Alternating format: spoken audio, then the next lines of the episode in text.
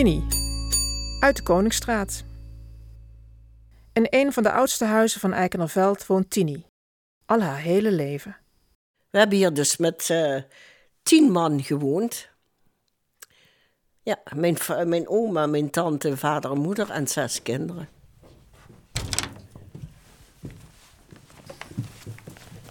Hier was vroeger de kamer van mijn ouders. Hier sliepen mijn vader en moeder. En hier op deze kamer sliepen mijn vier broers. Ja. Ja, nu is het meer hobbykamer. Hier zat mijn man aan de computer en ik zat daar. Dit was de kamer van mijn oma en van mijn tante. Die hadden toen al een Digimon. Toen meteen het bed dicht.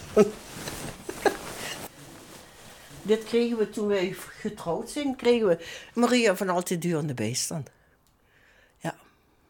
Nu, na het overlijden van mijn man, dan zeggen ze, ja, je bent wel sterk. Ik denk dat ik dat toch krijg met, met gebed.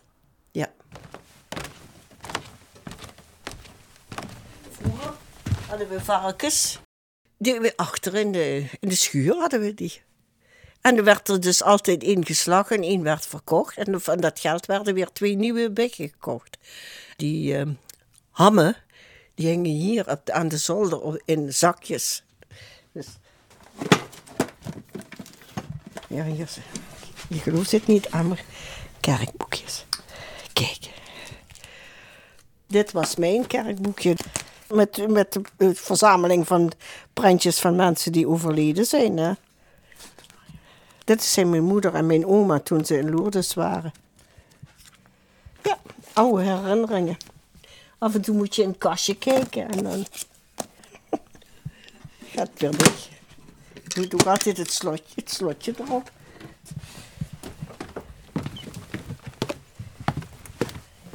Ik weet ook 17 treden.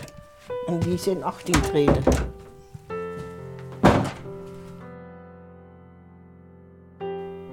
Ja, ik, eh, ik, zie niet direct hier een vreemde te komen wonen. Ik woon er al zo lang en je bent vertrouwd. Je kunt eigenlijk ieder, ieder gaatje tot op de zolder en in de kelder weet je alles. Dus nee, ik, ik zou het echt vreemd vinden als dan ook een vreemde hier zou komen wonen. Ik, ja, ik voel mezelf hier ook veilig in dit huis. Ja, echt.